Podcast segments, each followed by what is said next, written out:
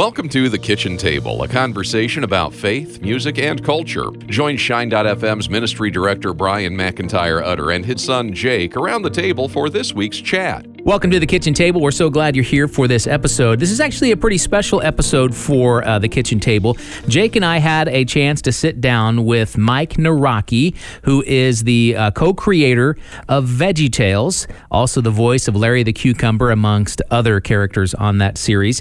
But he has a new project uh, that is in the works, and we wanted to sit down with him and talk specifically about that. So, welcome in Mike Nawrocki. Well, we're going to dive right into this. We appreciate you taking the time.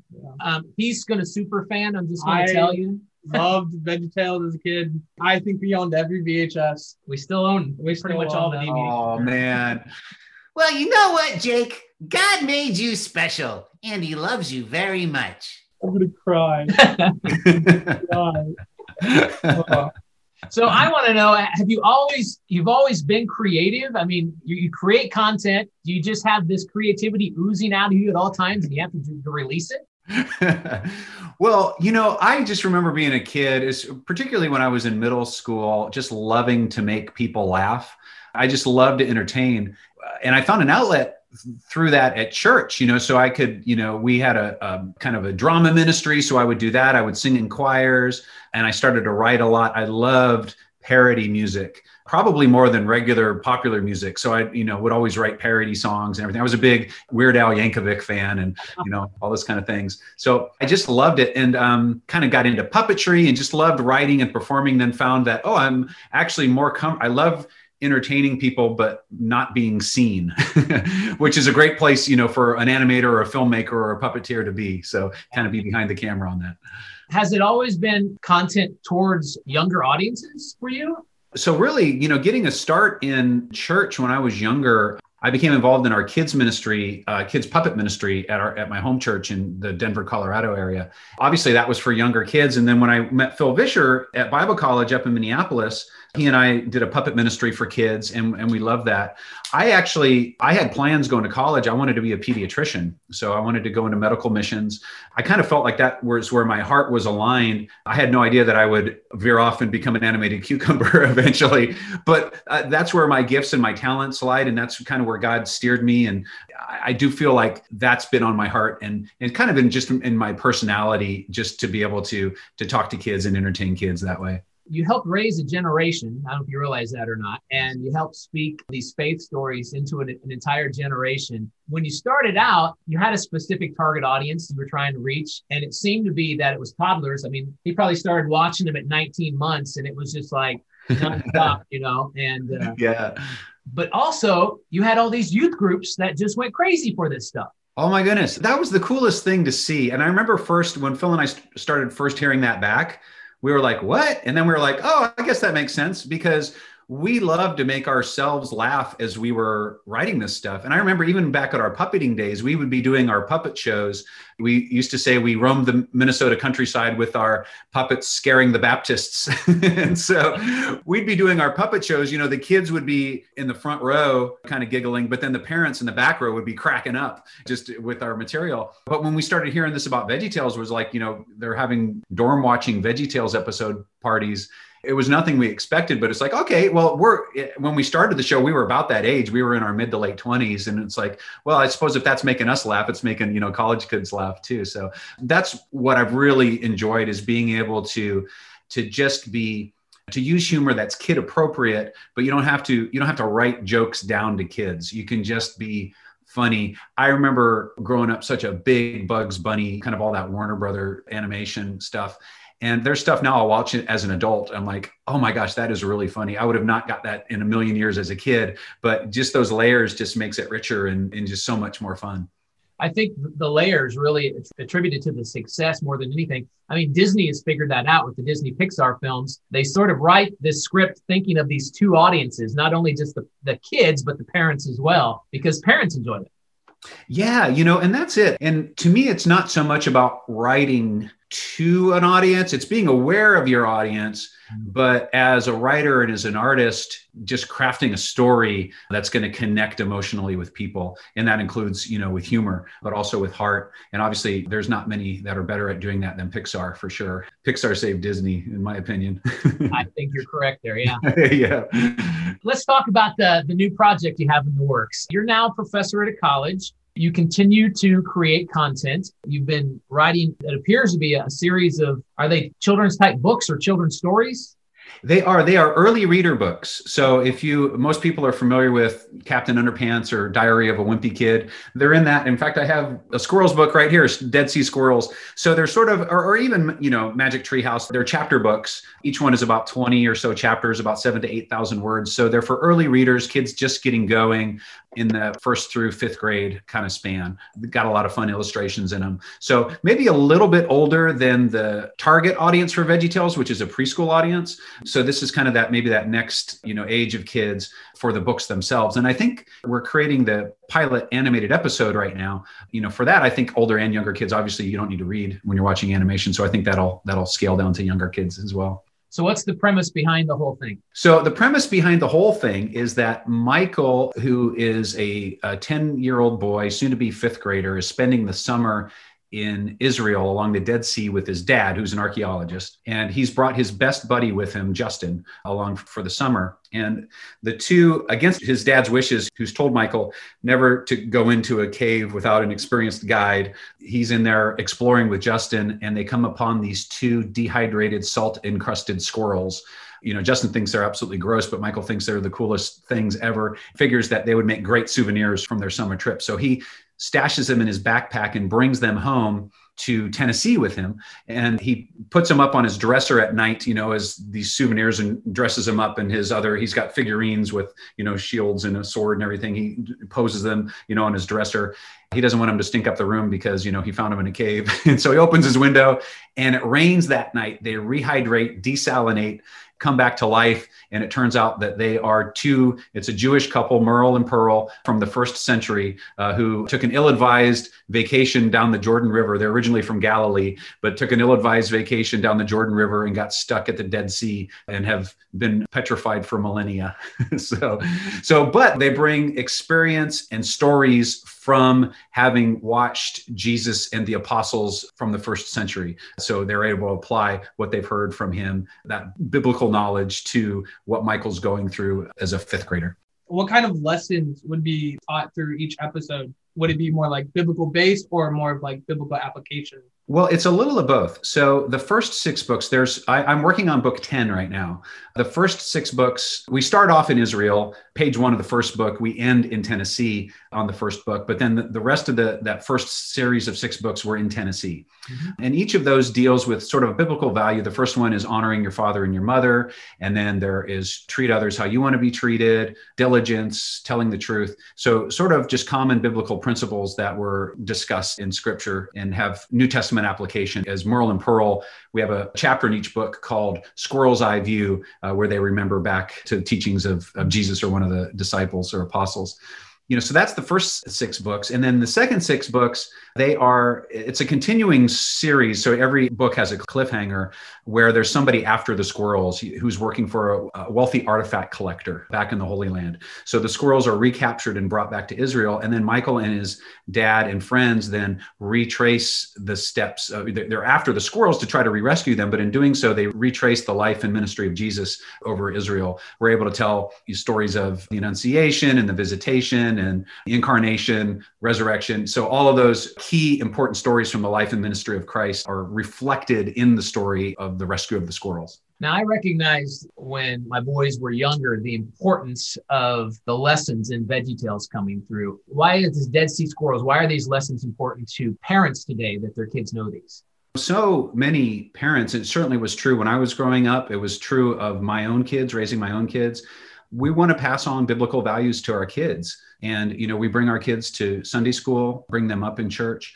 But so much of what kids are exposed to outside of that environment is a worldview that's that's just contrary to that. So our goal with VeggieTales and the goal with with Squirrels is to provide stories and content that is just as every, every bit as entertaining as what you would get anywhere else, but it has a worldview that assumes that there's a God who loves us and, and who wants a relationship with us. And so having stories with that worldview can be really important to kids and how they grow up. And of course, parents find that a valuable tool in, in raising their kids.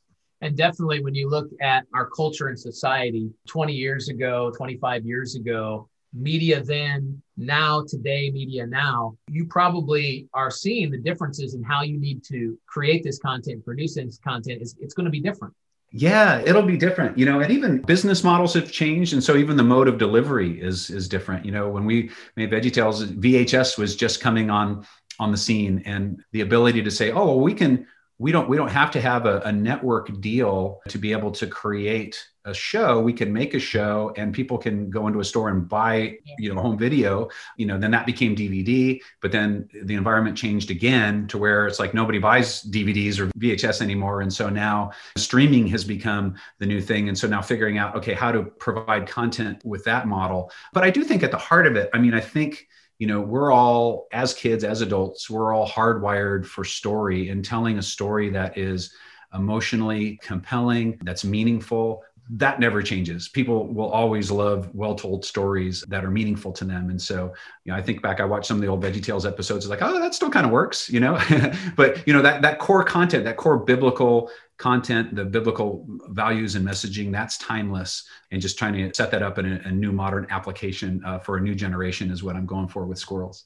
So distribution is definitely going to change. You don't have Christian bookstores pretty much anymore. And you right. don't have radio stations hosting theater premieres. So, what's the plan for distribution? Because we're getting to the point we haven't really discussed it, but you guys are launching a Kickstarter campaign to turn this into a series. What's the plan for distribution? Or maybe we'll back up and let's talk about the series first. Yeah, sure, absolutely. I mentioned, you know, I, am a professor at Lipscomb University in Nashville, and a couple of my colleagues, Steve Taylor, who may, may recognize that name from uh, from Christian music, he's also, you know, he's a producer, he's a music artist, but also a filmmaker. He helped launch the film school there at the university, and that's how I got involved because Steve and I had worked together together over the years on various projects and are good friends. Tom Bancroft started the animation school there. Tom is a Disney animator who he was an animator on the Young Simba and Lion King and worked on Little Mermaid and, and uh, Mulan, movies like that. He's just a, an incredible talent mentoring students there what we've done is kind of built a model based off of what would it look like to produce this show out of the college partnering with an outside animation studio. Uh, and so we were able to raise funds through a couple of generous donors to do a pilot episode to see okay will this model work? Can we do this? We'll have a finished 22 minute pilot complete by early March. We're really excited about that. With using key faculty as mentors, junior and senior students who are at the top of their game, you know, would rather work on a series that's going to be great for their portfolio than work at Starbucks. You know, we're able to pay them to do that and they get that mentorship, you know, in a real world thing. So it's a very entrepreneurial type of program and a mindset for our students to say, okay, this is what it means to be in media, an artist in this day and age, uh, to be able to think about okay, how are we going to be able to produce real world stuff. That's the plan. We've created a pilot. We have a Kickstarter going right now uh, to raise funds. And the idea is we would love to be able to fund at least six episodes, potentially more, and then having ownership of those be able to then license those out to multiple streaming services. Because that's sort of sort of the trend right now with particularly with kids media a lot of the streaming services aren't really focused on exclusivity for kids stuff. They can be on multiple platforms. We want to figure out a way kind of like in veggietales what we did was we took out ads in christian parenting magazines to sell the first show where's god when i'm scared? And we got 500 orders for that. And you know we just felt called and led to make one and that didn't work out. But one of those orders came from a distribution company who loved the show and we got a, a distribution deal out of that. In the same way we'd love to be able to maintain control of the intellectual property, but then also the messaging too. I mean, these are faith based, that's at the core of the lessons we want to be able to keep that by controlling the messaging and then you know being able to then figure out a way to get them on streaming services. That's the the plan right now. It's difficult when the whole music industry and and entertainment industry really is in a lot of flux right now. So as creators it's challenging to figure out okay what's going to be the path forward? I think artists if they're in control of their own content and able to get it out to an audience it's really important you know just that a handful of media companies don't own all of the content The Kickstarter campaign is currently going, Uh-huh. and it's going till It'll go till April, April 1st, end of end of March. What's the goal then? Six episodes? Yeah, six episodes. We're looking at a, a 1.2 million dollar raise. Uh, animation, as you know, is really expensive. You know, we talked about Pixar a little bit. Pixar movies are well over a million dollars a minute of animation. so we're producing animation on in the range of about ten thousand dollars a minute, which is really good just because of the setup we have going on, and that's what we've been able to pull off the first show for. It's obviously a big goal, but for high quality animation, it just costs a lot of money. If we could go beyond that, we'll be able to just create more episodes, uh, which will be great. Is there a website people can go to participate in this? Absolutely. You can go to deadseasquirrels.com and that will link you to the Kickstarter and it'll show you more information about the squirrels in general. So you raised all this money. When is that first episode going to roll out? Are you going to roll it out as an entire series? What's fun is we're going to be done with the first episode in the matter of weeks. So that's one of the incentives for folks who contribute to Kickstarter. One of the first levels, the $25 level, you get a digital download of the pilot episode, which is wonderful because typically on, on most Kickstarters, you are funding a pilot. But this one is that's one of the incentives. And then, of course, we have other incentives like t shirts and a boxed book set you know, little squirrel pin, plush Merlin pearl. So we've got we've got a lot of fun incentives to go along with it as well. That's exciting. It's great to see new creative ideas. And what I love more than anything about this is how you're involving your students in the process to have that kind of an experience to begin right away building their portfolio and experience. Thank you, Brian. Yeah, no, it really is exciting, and to see how their their contribution and then just their excitement around it, it's great. And at this part of my life and my career, it's just really exciting to be able to give back and to be a mentor to the next generation of storytellers, which I'm sure you can appreciate. Well, thanks for taking the time today. We can't wait for the first episode to come out. Brian, Jake, thank you guys so much. It's been a pleasure. Well, thanks once again to Mike for his time today. We also wanted to inform you since we recorded that interview with Mike, some investors stepped up and are funding the full production of that first series of Dead Sea Squirrels. And so their Kickstarter campaign fully funded, which is a great thing. And we're super excited to see that come out uh, here in the uh, coming months and the impact that will have on uh, a new generation. Uh, we're going to move from our faith conversation now into Music Matters. So today's Music Matters, we've got some special stuff going on because I actually have, we're going to highlight the theme song from Dead Sea Squirrels. Oh, cool. That's part of it. So that'll be a little extra as a part of A little Music Matters. bonus. Little bonus. But first, uh, Music Matters, of course, we celebrate the generational differences of music. I'll bring a new song. Jake will bring a new song or a recent song that he likes that's been speaking to him. We'll dig back in time to our oldie but goldie, and then we'll wrap things up with the new theme song from Dead Sea Squirrels. And my oldie but goldie ties into the Dead Sea Squirrels song. Oh, yeah. Yes, because I work that way. Oh. So my new song this week. Uh, last week you highlighted the Need to Breathe song with Drew and Ellie Yeah. Holcomb. Well, I have Bear Rinehart, lead singer in Need to Breathe. He is collaborating on a new song from the the band We the Kingdom. Oh. We the Kingdom, great band. Great I band. so want them to come live in concert once we can start having concerts Yeah. again. They have a new song that features Bear. It's called Child of Love, and I've got a little bit of the uh, behind the scenes uh, story of this song. So let's give that a listen, and then we'll hear We the Kingdom with Barry Rinehart, Child of Love. I was indeed walking the wayside. I was running so hard from God. I was chasing that high life, you know, just looking for anything to numb the pain inside of me. And through addiction and all manner of things that I was hiding behind, God met me and He came in the midst of all that crazy mess and He told me that He loved me and He showed me that I was indeed a child of love. And it turned my life around. And I'm so grateful.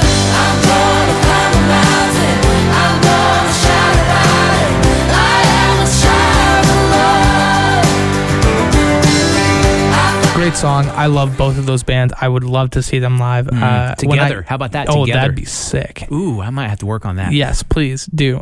Dad limited me with my. I wanted to do a VeggieTales song, my favorite silly song with Larry, but Dad was We, like, have, we have the theme song coming have, up for we the new the theme thing. song. But I'm just gonna share my favorite. Mine is Belly Button featuring the Boys in the Sink.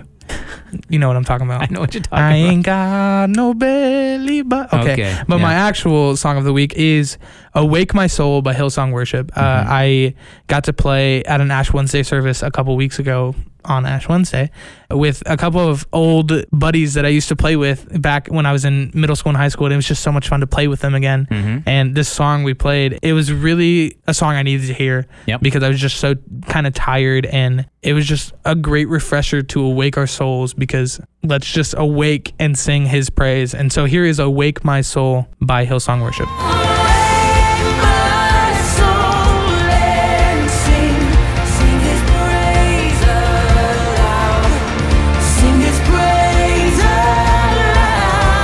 A great song. Great song for this time of year as well. Yeah. So love that one. All right, so now we're going to go back in time for a very special edition of our oldie but goldie. Wouldn't technically Silly Songs with Larry be considered an oldie but goldie? It- like the earlier ones? It could, but there's a like reason. God is bigger. there is a purpose to my madness, okay? Uh, You are because pretty mad. when we were having our conversation with Mike, he talked about who's collaborating on this. That is true. And it was, of course, the the friend of his who's the Disney animator, but also someone who works in the film department with him as a professor, who is Steve Taylor. Yeah. Now, Steve Taylor, filmmaker, used to be Steve Taylor, artist Mm-hmm. from the '80s, early '90s. Still does music occasionally too. Yeah. Well, obviously, so he's doing So- Dead Sea Squirrels. The signature song for Steve Taylor, the one that really marked my generation, Mm-hmm. was a song called Meltdown. It was also the title of his album. He's kind of quirky, and the songs are kind of quirky, but he was a youth pastor guy, and this is what he did. So, this is uh, going back quite a few years. I don't have the year on this one, I have to look that up. Steve Taylor, it's Meltdown, our oldie but goldie. Meltdown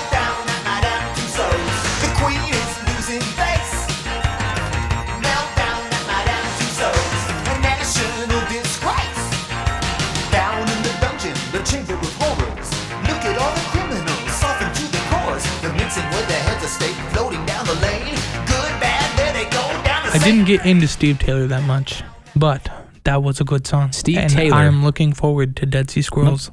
Let me tell you what Steve Taylor did. Okay. Steve Taylor not only had his own career, which he was on the fringe because he was kind of his, his songs were a little out there, but he's the reason why Sixpence None the Richer is as big as they were. Oh, really? And also, he's the reason why the Newsboys really took off. He started collaborating and co-writing with the Newsboys, and it took their music to a whole nother level. So we can contribute that to Steve Taylor. He also, with our bonus during Music Matters, he was the one who co-wrote, and I think he's probably singing on this one, the theme song to the Dead, Dead Sea, Sea Squirrels. Squirrels. So we're gonna play that. It's short, so, so don't go anywhere. Here is the theme song for Dead Sea it's Squirrels. a bop.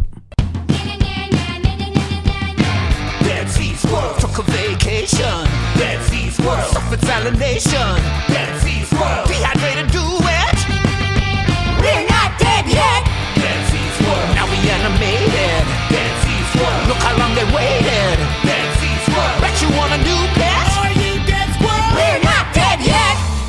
There you go. It is a bop. It is, yeah. And we uh, will wrap up Music Matters with that one. Time now to move into Culture Shock. Okay, on Culture Shock, it's real simple. We find people that are making a difference, making a difference for the kingdom of God, who are doing unique things, and Yeah. we celebrate them. And we point them out, we highlight them, we want you to know what's going on. Now, that can be a celebrity figure, it can be someone who's in sports, maybe a news anchor, an actor, Yeah. or it can be your average Joe Schmo. Today, I wanted to highlight, and I just found this, I thought it was cool, an organization that has been around a while. They've been translating the Bible into languages for decades. It's a missions organization. It's called Wycliffe. Oh, wow. You've heard of Wycliffe? Yeah, I have. During this past year, during COVID 2020, they produced a record high number of Bible translations. This organization has been doing this, translating the Bible since 1967, and their goal is to translate it into every language of the world. At present, they have 773 Bible translations in progress. This is quite the undertaking Yeah. because a lot of these languages they go in and, and try to do this there's no written language they literally have to create a written language That's crazy. teach that language to that culture and then uh, put the bible in that language so they have 773 in progress translations happening and acqui- acquired requests for an additional 273 language groups that need this And that's what they're working on this year in 2021. And typically, it takes about $20,000 to translate the entire Bible in a new language. So if anyone's interested in helping them out, hey, $20,000 will take care of a language. But during COVID, they kept their Bible translators home, but their online Bible translation system that they have continued to allow them to work together. So last year, the organization released a New Testament translation for the blind and deaf, believing that it can reach about 56 million people that have zero access to the gospel. Super cool.